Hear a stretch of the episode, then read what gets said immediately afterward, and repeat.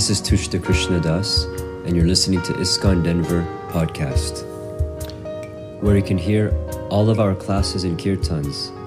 If you like what you hear, please subscribe and share with others. Thank you very much. Hare Krishna.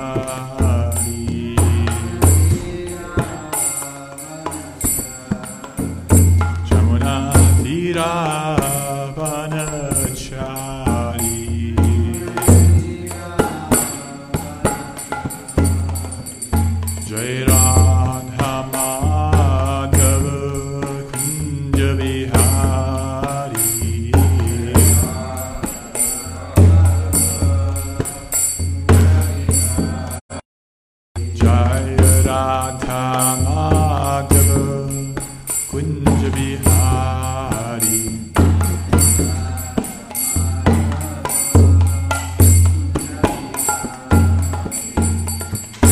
गोपीजनवल्लभ Girivardhari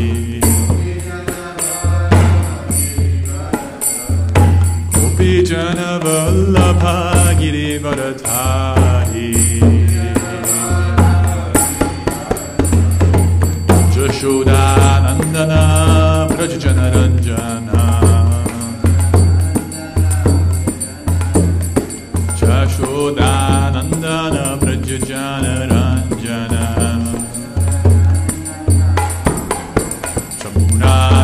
Ram.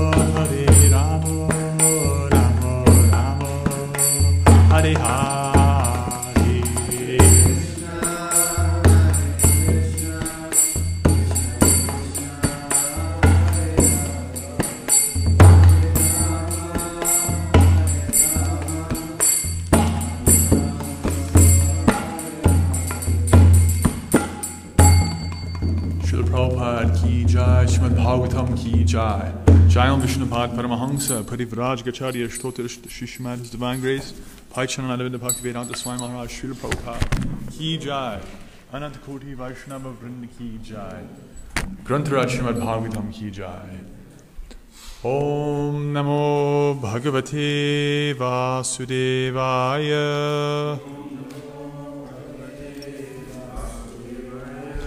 ॐ नमो भगवते वासुदेवाय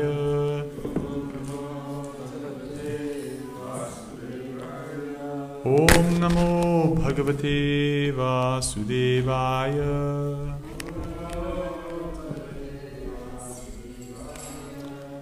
Hare Krishna. Reading from the Srimad Bhagavatam, Canto 4, Chapter 4, Sati quits her body. Text 16. Kim Va Shivakyam Ashivam Na Vidus Tvan Tvad Anye Brahmadayas there's a H in Brahmadayas before the M.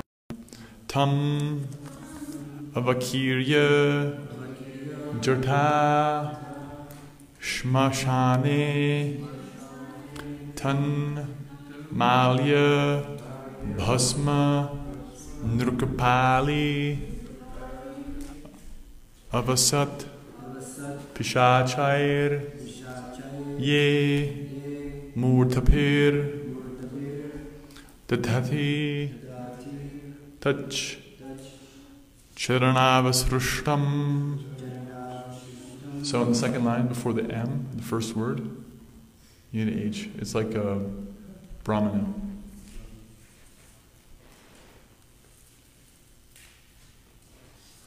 For those who are language geeks, there's a little quirk with the word Brahmana. Anytime you see H before M, like in Brahmana or Brahma, technically it's not pronounced like it looks. It's the only incidence I know of in Sanskrit where there's a little special case. It's technically pronounced Brahma, Brahmana. I found that out technically, but you know, don't worry about it. But if you're into if you're into like languages and, and details like that, there you go. Happy birthday. And the last line, sorry, there's also something. Yeah, Murdapir, the second word should have an R before the D.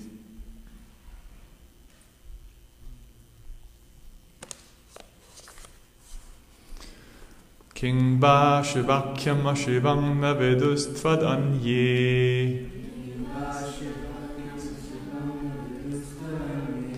ब्रह्मादयस्त्वं तम् अवकीर्य जठा श्मशाने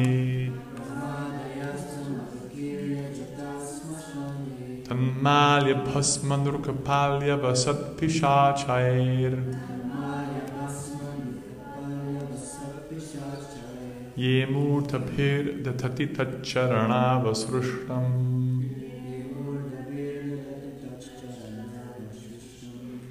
Please chant.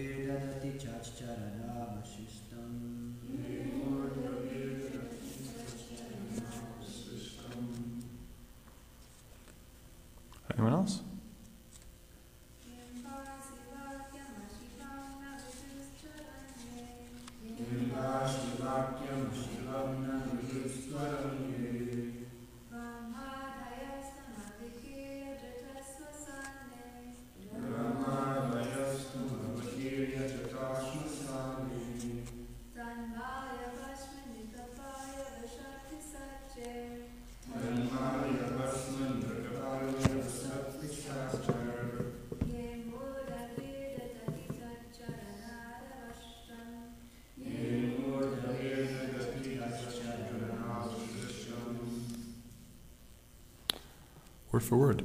Kim va, whether. Shiva Akim, named Shiva. Ashivam, inauspicious. Naviduhu, do not know. Tvat anye, other than you. Brahma Adayaha, Brahma and others. Tam, him, Lord Shiva. Avakirya, scattered. Jataha, having twisted hair. Shmashane, in the crematorium. Tatmalya Pasmandrukapali, who is garlanded with human skulls and smeared with ashes. Avasat, associated. Pishachai, with demons. Ye, who? Murtapehe, with the head. Tatati, place. Tat charana avasrishtam, fallen from his lotus feet. Srila Prabhupada's translation purport Ki Jai.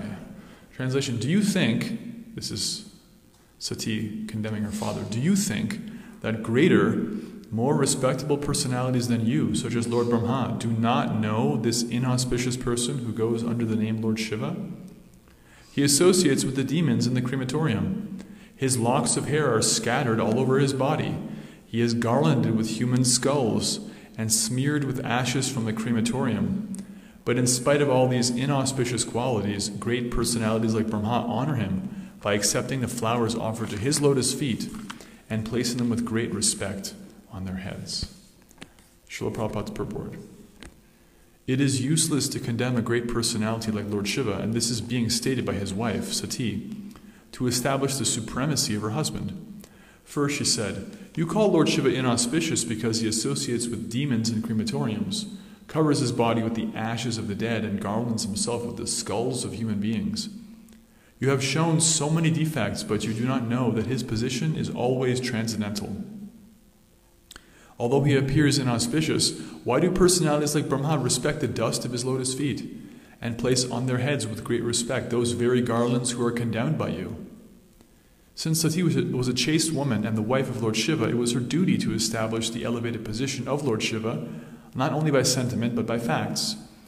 Lord Shiva is not an ordinary living entity. This is the conclusion of Vedic scripture. He is neither on the level of the Supreme Personality of Godhead nor on the level of the ordinary living entities. Brahma is in almost all cases an ordinary living entity. Sometimes, when there is no ordinary living entity available, the post of Brahma is occupied by an expansion of Lord Vishnu, but generally this post is occupied by a greatly pious living entity within this universe. Thus, Lord Shiva's position is constitutionally higher than that of Lord Brahma, although Lord Shiva appeared as the son of Brahma. Here it is mentioned that even personalities like Brahma accept the so called inauspicious flowers and the dust at the lotus feet of Lord Shiva.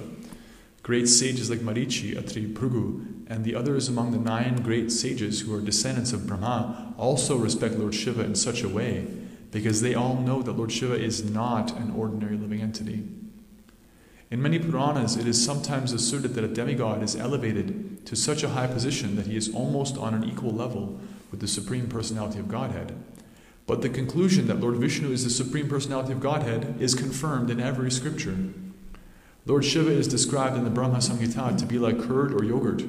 Curd is not different from milk. Since milk is transformed into curd, in one sense, curd is also milk. Similarly, Lord Shiva is, in one sense, the Supreme Personality of Godhead, but in another sense, he is not, just as curd is milk, although we have to distinguish between the two. These descriptions are in the Vedic literature. Whenever we find that a demigod occupies a position apparently more elevated than that of the Supreme Personality of Godhead, it is just to draw the devotee's attention to that particular demigod. It is also stated in the Bhagavad Gita 925 that if one wants to worship a particular demigod, the Supreme Personality of Godhead, who is sitting in everyone's heart, gives one greater and greater attachment for that demigod, so that one may be elevated to the demigod's abode. Yanti Deva Vrita Devan. By worshipping demigods, one can elevate himself to the abodes of the demigods. Similarly, by worshipping the Supreme Personality of Godhead, one can be elevated to the spiritual kingdom that is stated in different Vedic different places in Vedic literature. Here, Lord Shiva is praised by Sati, partially due to her personal respect for Lord Shiva, since he is her husband, and partially due to his exalted position, which exceeds that of ordinary living entities, even Lord Brahma. The position of Lord Shiva is accepted by Lord Brahma, so Daksha, Sati's father, should also recognize him. That was the point of Sati's statement. She did not actually come to her father's house to participate in the function, although before coming, she pleaded with her husband that she wanted to see her sisters and her mother. That was a plea only, for actually, at heart, she maintained the idea that she would convince her father, Daksha, that it was useless to continue being envious of Lord Shiva. That was her main purpose. When she was unable to convince her father, she gave up the body he had given her, as will be seen in the following verses. ॐ ज्ञानतिमिरन्धस्य ज्ञानाञ्जनशलाकया चक्षुरुन्मीलितं येन तस्मै श्रीगुरवे नमः। वाञ्छाकल्पतरुभ्यश्च कृपासन्तुभ्य एव च पतितानां पावनेभ्यो वैष्णवेभ्यो नमो नमः। जय श्रीकृष्णचैतन्यप्रभु Nityanand. Shri अद्वैतगदाधर शिवासादिगौरभक्तवृन्द Hare Krishna, Hare Krishna, Krishna Krishna, Hare Hare, Hare Rama, Hare Rama, Rama Rama, Hare Hare. Do you think that greater, more respectable personalities than you, such as Lord Brahma, do not know this inauspicious person who goes under the name Lord Shiva? He associates with the demons in the crematorium. His locks of hair are scattered all over his body. He is garlanded with, garlanded with human skulls and smeared with ashes from the crematorium. But in spite of all these inauspicious qualities, great personalities like Brahma honor him by accepting the flowers offered to his lotus feet and placing them with great respect on their heads. Hare Krishna. So if you'll indulge me and give me your mercy, then we can explore. There's so much in this purport. I actually thought of like three completely different ways this class can go. So I'll do one, because in my experience, if you try and do too much, it just doesn't work out. I'll do one and we'll touch on some other points, and you can also reflect back on them later if you'd like. so, a few points. Um, very interesting. In the purport, Prabhupada mentions that in the Vedic literature, there are descriptions in different places where demigods are on the level of the Supreme Personality of Godhead or higher. For example, in the Ramayana, uh, famously, Lord Ramachandra actually worships Lord Shiva. And um, that's not an isolated incident. The Lord honors his devotees in many places. The devotee is elevated in many places in the Shastra. And Prabhupada says here, it is just to draw the devotee's attention to that particular demigod. And then he refers to Bhagavad Gita 925. Now, based on that reference, my understanding is that when he says to draw the devotee's attention, he doesn't mean the devotees of Krishna. He means the devotees of that particular demigod.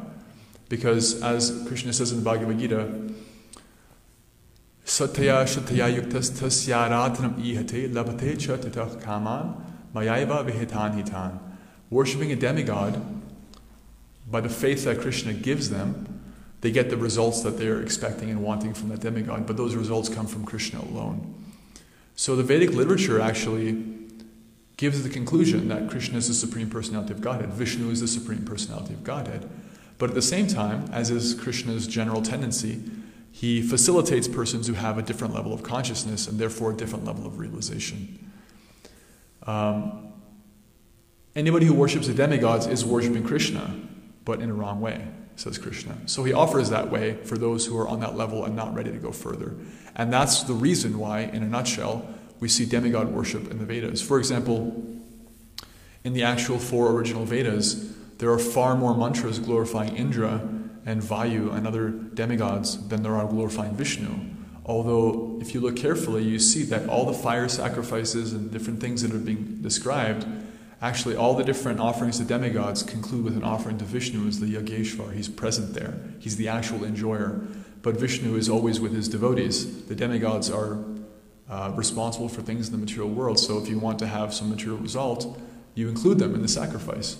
And for those who are more or less attracted to material things, there is more or less indication to worship Indra and so forth. And if anybody ever asks you why that's the case, now you know. Krishna is facilitating those who want to approach his, his parts and parcels. Another point that I thought was interesting, unrelated, we're just touching on, um, which could be, again, a whole class. At the very end of the purport, Prabhupada points out that Sati actually didn't go to the, this sacrifice and this family event. At the end of the day, it wasn't really to see her sisters and her mother and her aunts and to wear nice clothes and to do this and to do that and to have a social function. Although he established earlier in his purports, Prabhupada did, that that's natural for a woman. Um, I mean, it's natural for any conditioned soul, but perhaps particularly so for a woman, says Prabhupada. But underneath that was a deeper reason. And we can reflect on how Sati may or may not have even been aware that this is the overriding reason for her wanting to go. Um, I say that not on the strength of any personal realization that that's the case for her, but I can see it in myself, and that's a tendency for conditioned souls, which she's playing the part of here. We do one thing, we don't even really know why we're doing it. We're motivated by different levels of reasons. And therefore, it's very easy for us to justify our activities. Well, of course, I should go to this thing. My, my mom is there. Like, come on. Like, all my friends are there. Like, I should have an active social life. It's like, I'm not. I'm not you. I'm Lord Shiva. I can't live in a hut and do nothing but chant the Lord's names. I have some material desires. And that's true, but there was a deeper reason. She felt that it was her responsibility to instruct her father and that he really should come to his senses on this point that, as Prabhupada says, it's useless to envy Lord Shiva. It's useless to have malice towards him. Um, but that, that very attachment would, because she is so attached to that, and there is a, a deep spiritual principle behind defending a devotee, that very attachment would cause her so much pain, so much so that she would actually feel that it was justified to commit suicide. So, just to touch on this point, that um, we may not be aware of our motivations at different times. That's part of being a conditioned soul, there are different aspects to our psychology. And usually, at least in my experience, we'll use a higher principle to justify our lower principle. We'll do something, and we do it for reasons that deep way down we may actually understand are kind of down here. But we'll justify with a principle that's way up here. Uh, of course, Prabhu, I have to overeat. This is like it's an appearance day, and like I really have to honor, you know, Lord Nrsingadev on his appearance day. But in our heart, we don't really care that it's Lord Nrsingadev's appearance day. We really just want to overeat. I mean, I, at least for myself, I can say I've been there. I'm not going to say any of you have, but this phenomenon is not unknown to me. So just to touch on and bring it out. Now, what I really wanted to talk about is something a little bit sweeter than either of those topics, although they're both very important. This point, you know, that Sati focuses on, she's chastising her father and saying, Look, do you think you know better than Brahma? Like calling back to the incident where Daksha actually felt offended. Daksha enters the arena of sacrifice. He's supposed to be presiding over the whole thing. He's got this whole big title and false ego complex. I'm, I am the man here. People have to respect me. Um, that's what happens when you think you're the boss. You have to actually you have to actually get respect. Now you're attached to that. Everyone else, if you don't, if you know you're not the boss, you can just be happy. But he couldn't. He actually needed that respect. And he saw two people didn't stand up, Lord Shiva and Lord Brahma. And he could tolerate Lord Brahma, but he couldn't tolerate Lord Shiva because of his grudge against him. So Sati is calling back, look, you, you know that Brahma is your superior. You've acted and spoken in that way. You should understand he respects Lord Shiva. Why would you contradict him if he's your superior? You should respect the principles he follows. You're, you're, you've directly mocked Lord Shiva. You've insulted him, saying, Look at this inauspicious person, dressed with uh, the flower garlands of dead bodies given to the, the, the now burnt to ash remnants in a crematorium. He smears himself with those very ashes. And yet, Lord Brahma who you have recognized as your superior, takes those remnants on his own head out of respect. So, what does that say about Shiva? He's supremely auspicious. So, I want to talk about remnants, because that's our culture. Our culture is receiving the remnants of mercy from the Vaishnavas, and that's how we live. We live in that way in terms of our eating process. We live that way in terms of all of our spiritual activities. It's a um, kind of a, a, common turn of phrase that you see among Vaishnav uh, poets, Vaishnav philosophers.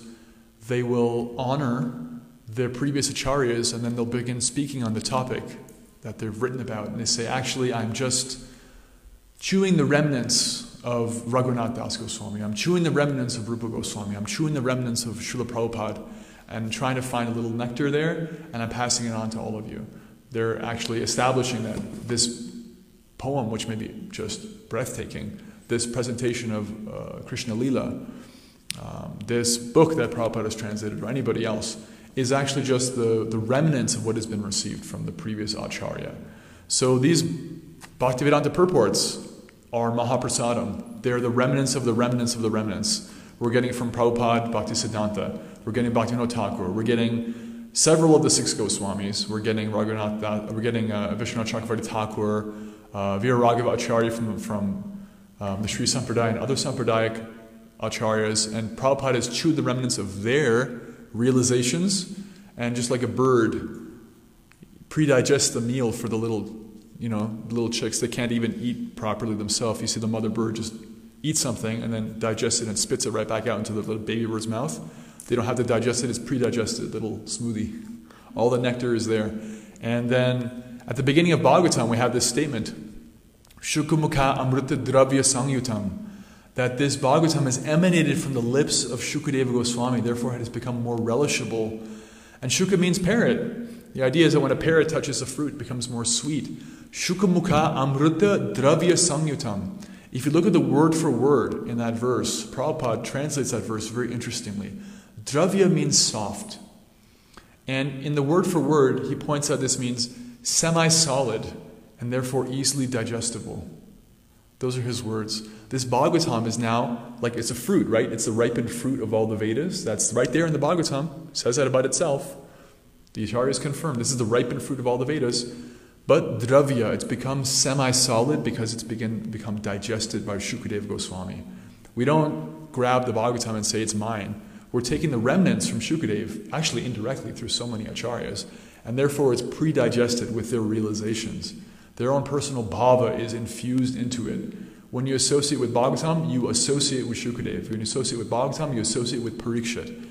With all the acharyas, they're all there. They're all relishing that flow that's coming from Radha Krishna. So, this is the point of honoring the remnants. And Sati touches on this aspect of culture because her father knows this. This is culture. He's a cultured man. His father is Lord Brahma.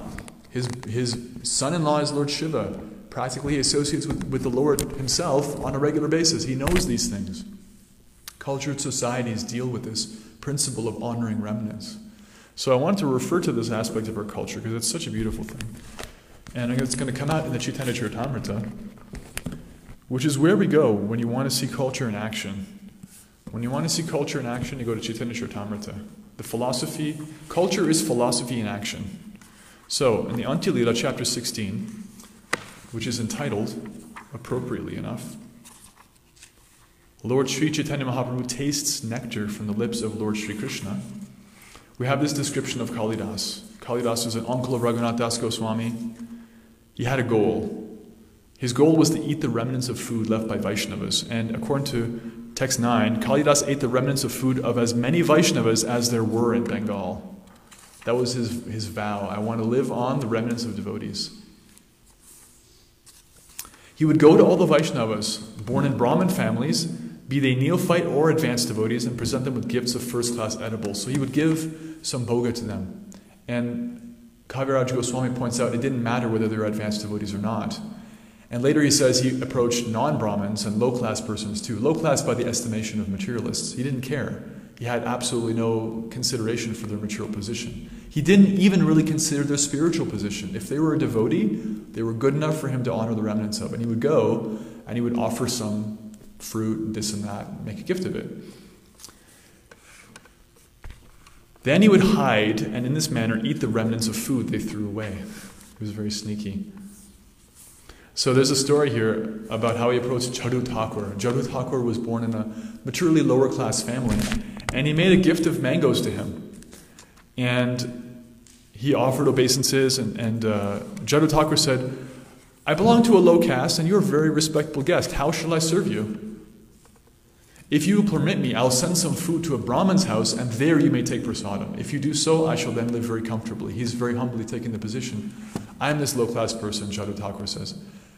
How can I serve you? Best is if I arrange for some food to be brought to a brahmana. They can offer it because they're advanced. I'm not so advanced. I'm a very degraded person. You can eat there, and then I'll be happy. And Kalidas replied, I have, I have one request. My dear sir, please bestow your mercy upon me. I have come to see you, although I am very fallen and sinful. I have one desire. Please be merciful to me by kindly placing your feet upon my head, and so that the dust on your feet may touch it. so you know how that's going to go over. Jaddu Thakur says, It does not befit you to ask this of me. I belong to a very low class family, whereas you are a very respectable, rich gentleman. And then Kalidas is described, he recited some verses from the Bhagavatam.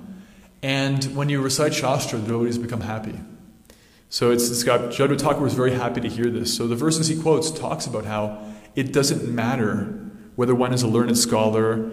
If they don't engage in devotional service, they're not accepted as Krishna's devotee. And if they are a devotee, then they actually have all good qualities. And they're qualified to actually practice all kinds of Vedic sacrifices. They quote Devahuti, Aho Patashvapachato Gariyan. And Jaddu said, Yes, you're right. Of course you're right. The Bhagavatam is always right. This is very beautiful. Thank you for quoting that. There's just one detail. What you're talking about pertains to devotees. I'm not really a devotee. I'm just trying to be a devotee. But thanks for the praise.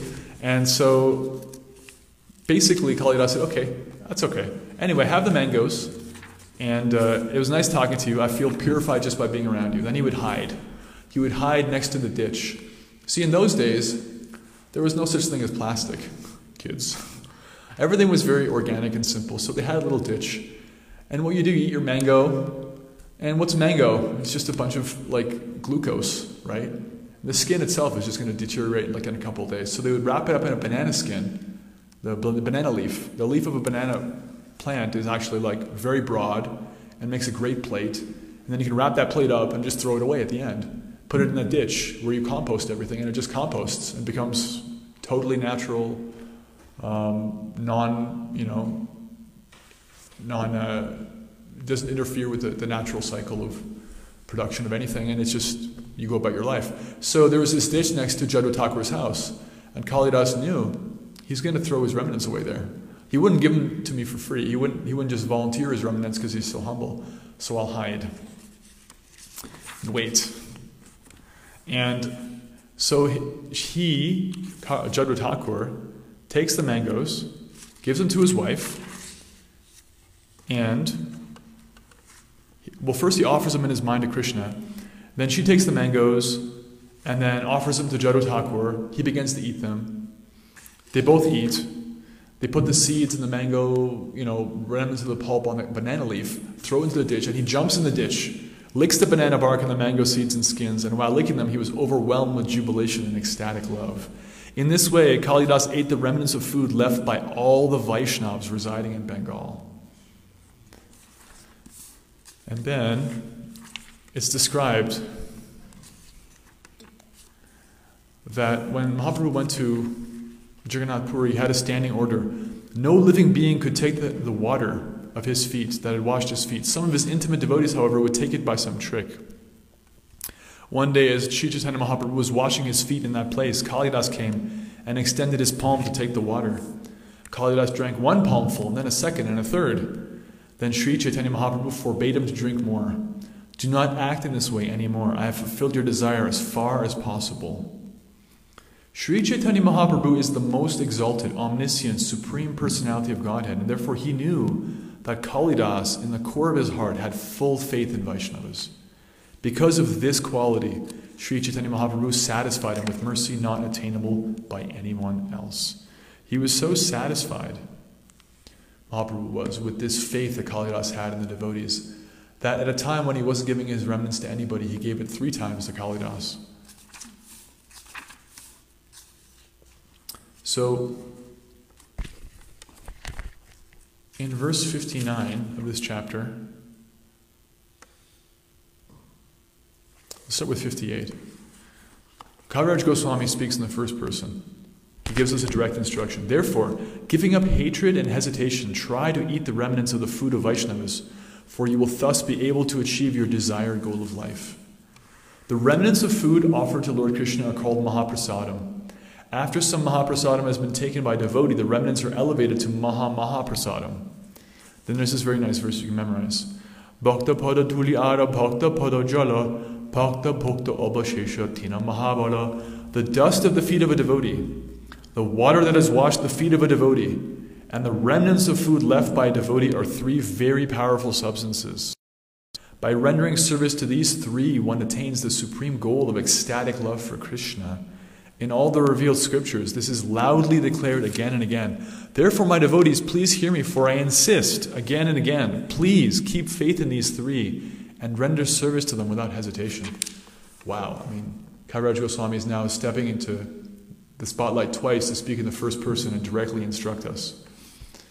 From these three, one achieves the highest goal of life, ecstatic love of Krishna. This is the greatest mercy of Lord Krishna. The evidence is Kalidas himself. And then, just to give a little more credit to what prasadam actually is, we have this description of Mahaprabhu actually tasting prasadam himself. So in Jagannath Puri, Jagannath is offered the greatest quality of bhoga, and it's offered with so much love. And so the attendants of Jagannath have so much respect and appreciation for Mahaprabhu, they're giving him the remnants of Jagannath prasadam. Now Mahaprabhu has just honored that prasadam. He tastes a portion of the prasadam. To Sri Chaitanya Mahaprabhu, the prasadam tasted millions upon millions of times better than nectar, and thus he was fully satisfied. The hair all over his body stood on end, and incessant tears flowed from his eyes. Sri Chaitanya Mahaprabhu considered, Where has such a taste in this prasadam come from? Certainly it is due to its having been touched by the nectar of Krishna's lips. Understanding this, Sri Chaitanya Mahaprabhu felt an emotion of ecstatic love for Krishna. Sri Chaitanya Mahaprabhu spoke, These are remnants of food that Krishna has eaten and thus turned to nectar with his lips. It surpasses heavenly nectar, and even such demigods as Lord Brahma find it difficult to obtain.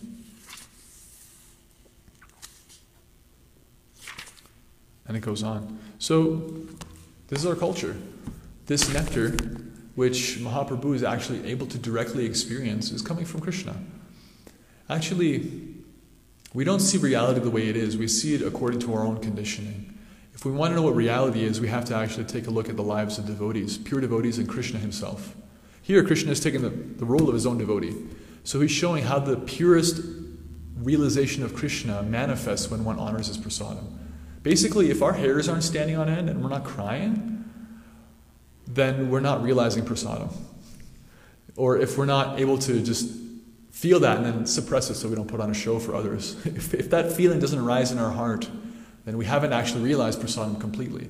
Because that's what it actually is. The proof is that's what happens when Mahaprabhu honors prasadam. He freaks out. He just, he just starts to cry.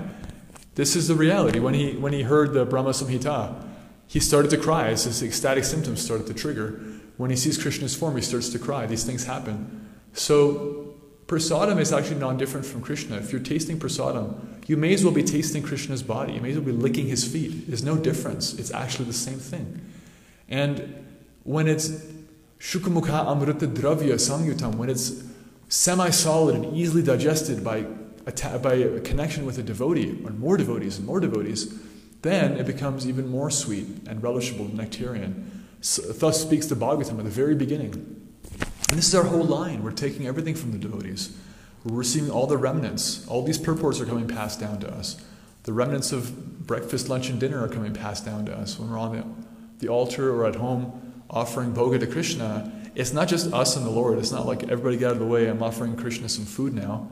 What's actually happening is that we're submitting ourselves to our, our, our gurus and senior devotees, and we're saying, anyway, here it is. I try the best I can. Here's something. Please you know, if you can add something, make it nicer, give it to Krishna. I want him to enjoy.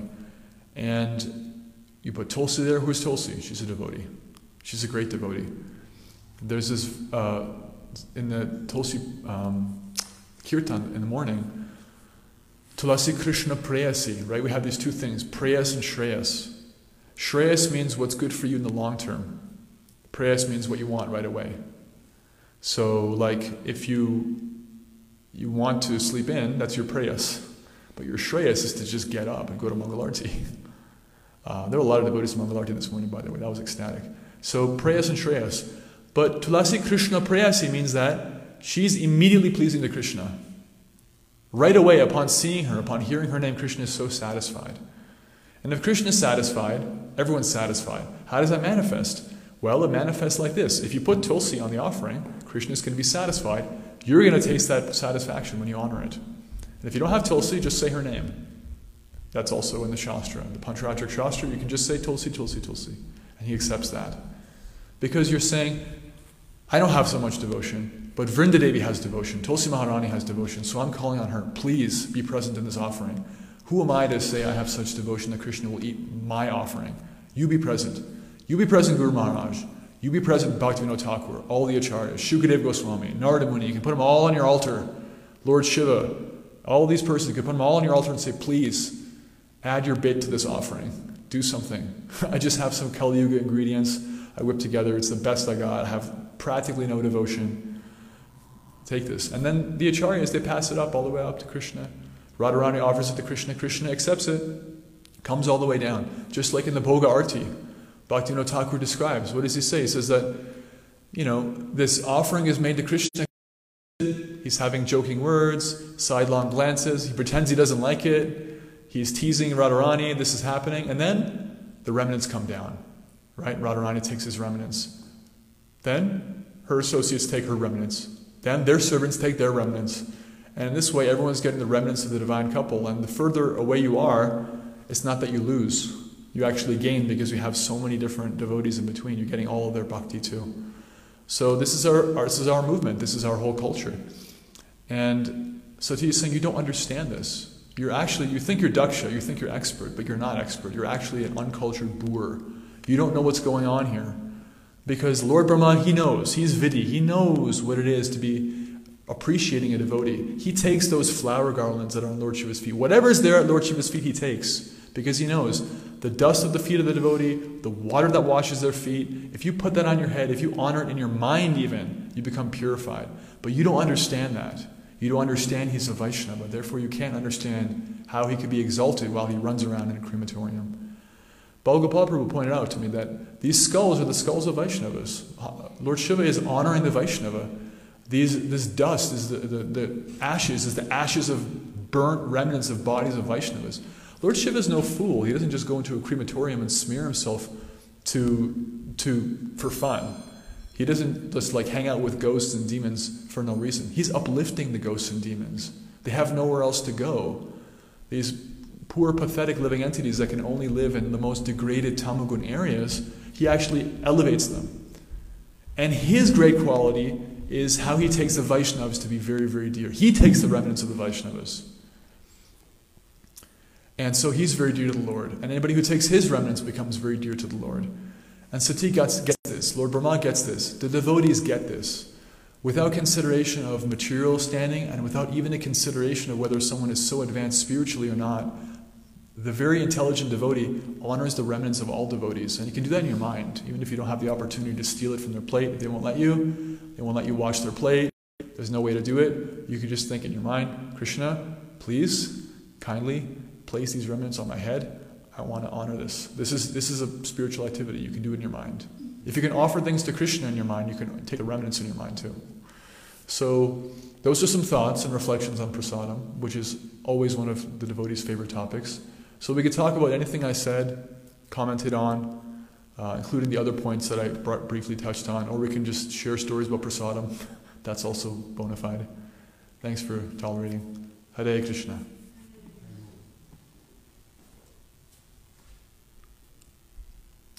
Yes? We'll start with.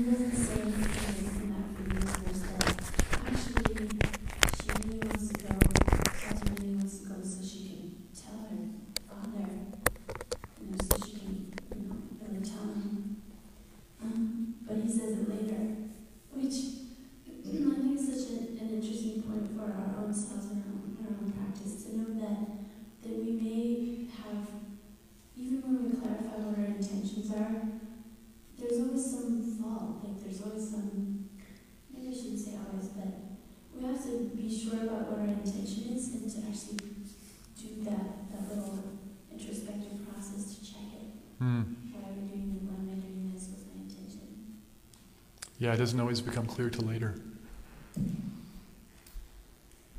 What was your first point again?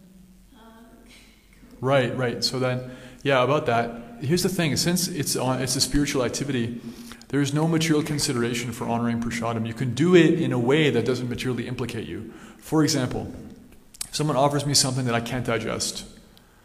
I don't have to put it in my body to honor it. What are other ways of honoring something without putting it in your body? Put it on your head. Do it in your mind. Offer a prayer. Circumambulate it. Offer obeisances. These are all spiritual activities. You don't have to put it in your body. The body may not be spiritual. If I had a fully spiritual body, I could digest anything. I don't. I have, I have issues. If I'm full, if there's a, a global pandemic going around, maybe not the best idea to take the food that's come out of someone's mouth and put it back in your mouth. Maybe not. But you can always honor it because that's a spiritual activity.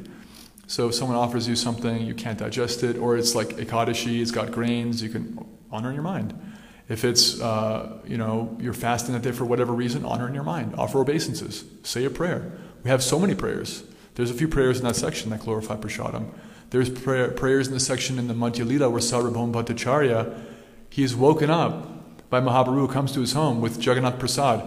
And Sarvabhauma Bhattacharya was so attached to the rules and regulations, would always wash himself thoroughly, do his mantras, Gayatri, everything before he would do any eating of any kind. As soon as he saw Jagannath Prasad, he honored it and offered these two mantras that one of them said, if, uh, if, if, if prasadam comes from a distant place, if it's old, a bit stale, there's no consideration, it's still directly Krishna. And he honored it right there and then. And Mahaprabhu said, Yes, now I am victorious. When I see that you have actually appreciated prasadam for what it is, I know you've become a devotee, I know your heart has changed, now I can be really considered a preacher. because he had instructed him about the real meaning of Vedanta. So those, those, there's those prayers. You can make up your own prayers. You can offer obeisances to. So that's, it's important to have this distinction because otherwise we may think, oh boy, it's an offense if I don't keep eating. They keep wanting to serve me. what are you going to do? Just sit there all day just until your stomach bursts? They're not going to stop serving you. Little friendly hint. The devotees are never going to stop serving you prasadam. It's just too fun. Serving prasadam is the most fun you can have. So if you're full, you can do like they say in Jagannath Puri. You can say, Triptos me, I'm fully satisfied. They don't say no to prasadam. They never say no to, to Jagannath prasadam. You never say no to Jagannath. Would you say no to his prasadam? They say, Triptos me, I'm fully satisfied.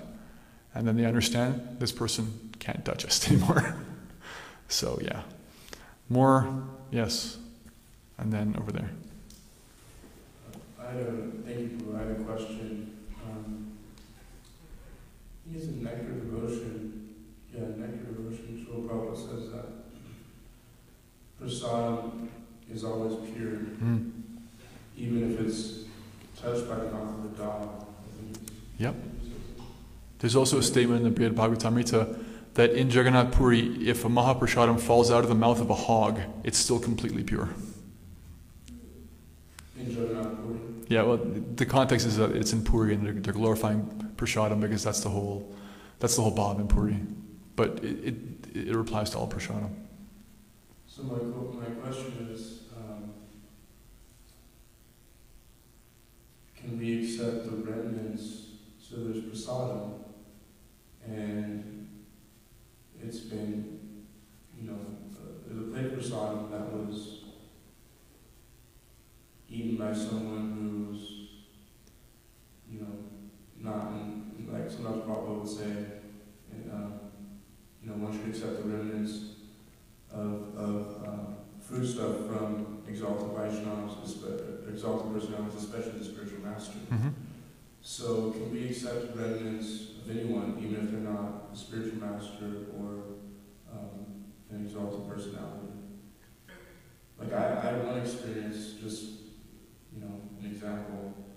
Um, I cooked for uh, some family.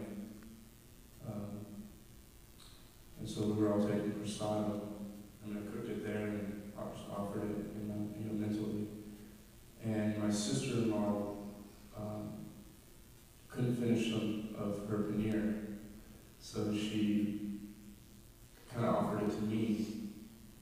So it's like a conflicting situation. Do I, am I going to accept her remnants? I'll gladly accept the remnants of my spiritual master and exalted devotees, but it's like a conflicting thing. It's persona, but then at the same time it's her remnants. Well, there's a few considerations. Uh, in LA, in the early days, there was one devotee who, after Sunday feast, would go to the back, and there was a the the plates were thrown out, and he would take remnants from the guests off the plates, and the devotees were telling Srila Prabhupada. And the devotee's claim was that, look, these are remnants. This is non-different from Krishna. I can do this, and I have, I'm honoring the devotees. They're also devotees. This is claim. And Prabhupada said, you can do, but you should be careful to understand that you don't want to do something that's going to interrupt your service. If you get sick, that's, there's no, there's no justification for that. But the point is that you have to have the right mentality, aside from like getting some communicable disease, which we, we, talked, we talked about because this is the era of COVID. You can, do, you can do that if you have the correct mentality. Um, to the degree that one has a material consideration, then to that degree they're actually materially bound to the circumstances. So if you take somebody's remnants, you're associating with their consciousness, right? And um, therefore, you you know you should be you there's a there's a consideration of being careful. That there's instructions that way. At the same time, for example, uh, Kalidas in this section is described. He didn't he didn't consider whether Vaishnava was higher or lower. He actually legitimately felt that since they're all practicing devotional service, I will take the remnants of any of them.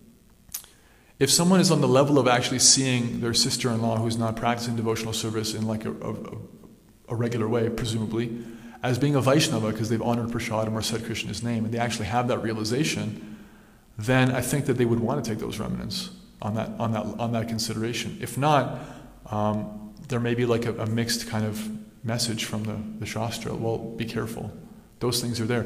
The Uttamadhikari doesn't consider because they consider everybody's engaged in Krishna's service. Um, Kalidas is an Uttamadhikari as far as we can understand. Those are the, the activities of an Uttamadhikari.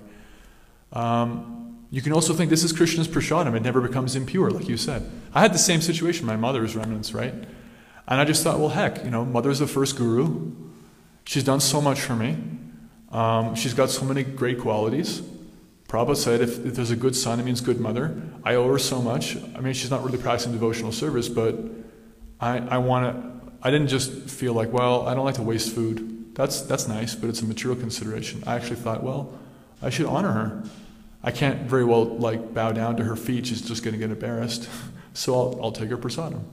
and I did, and it felt correct to me because I I, I considered it in that way.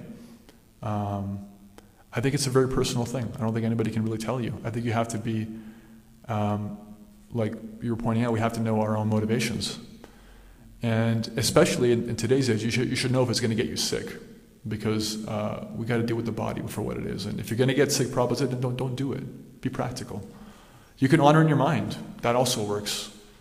Um, you can, in your mind, just like eat all of it and honor it, put it on your head and offer prayers. And that's valid. Maybe you can't even take it off their plate. Maybe there's not like an opportunity for that or it's not appropriate. So, um, those are some thoughts. Hope that helps. I think Champakalata.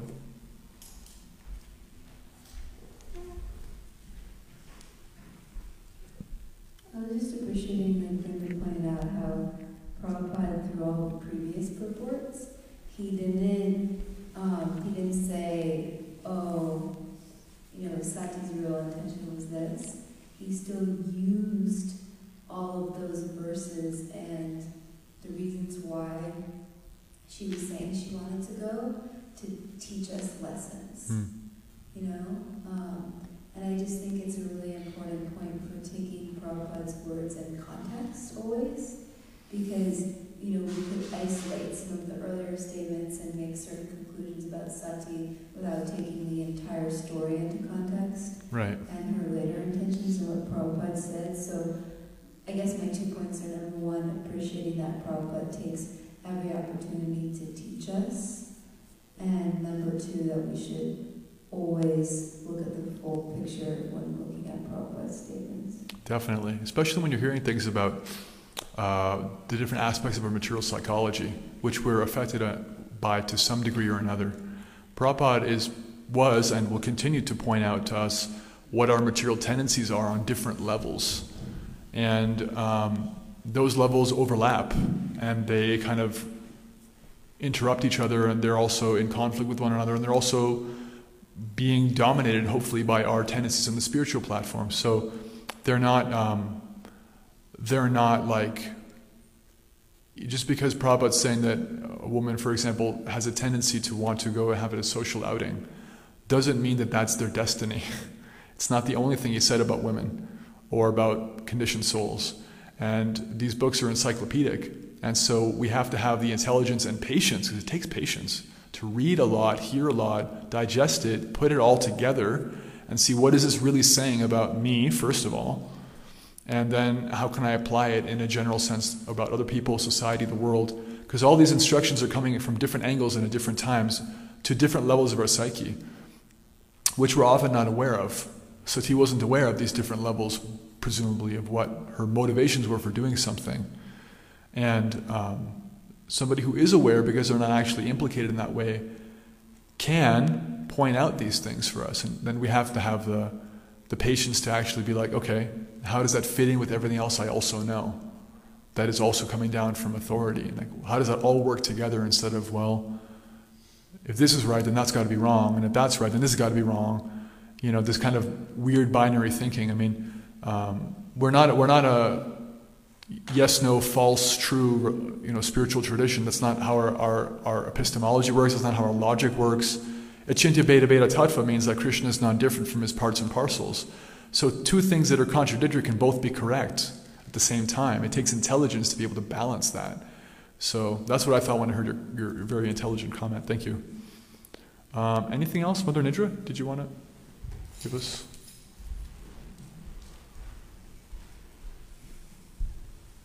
Thanks for this. So I was thinking how um, all the friends who used to live here cooked for Prabhupada in India and uh, trained up uh, Sri Rupa, who also used to live in Boulder. And so uh, one day uh, Sri Rupa told us that, um, what he said, anyway, the, uh, the offerings that you make for Prabhupada after probably honor, then so many devotees were waiting in remnants. So it would take a long time, you know, to distribute all these remnants, a lot of, you know, GBC, I guess it was in Michael. Um, everybody expecting, you know, leaders, GBC expecting to get remnants, so it would take a long time for her to do that, and it was a bit much. So anyway, um, Prabhupada uh, told her, mix everything up. because she said that someone would come by and say, well, Do you got any paneer? Can I have some paneer? you know, that and this and so she would mix the whole thing up. And then she said after that, I guess she didn't have takers after that. And so she had Just a see. lot of remnants herself. Yeah. So, so many remnant stories of Prabhupada's cooks and servants. And even like a lot of the servants who would do his massage. Mm. Jamuna was telling, it was Guru, that um, now Prabhu, you've uh, finished you know, doing massage and Prabhupada's taking lunch, so after he takes lunch, then you can take the whole plate, uh, everything that's there. She said, I won't be, you know, taking, so you get all the remnants.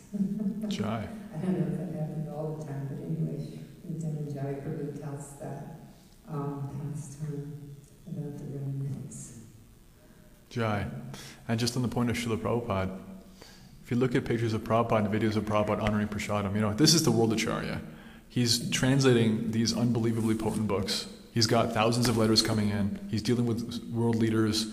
He's got so many things he could be doing. He still takes 45 minutes to sit there and honor Prasadam with great care and attention every single day. That's his attitude to Prasadam.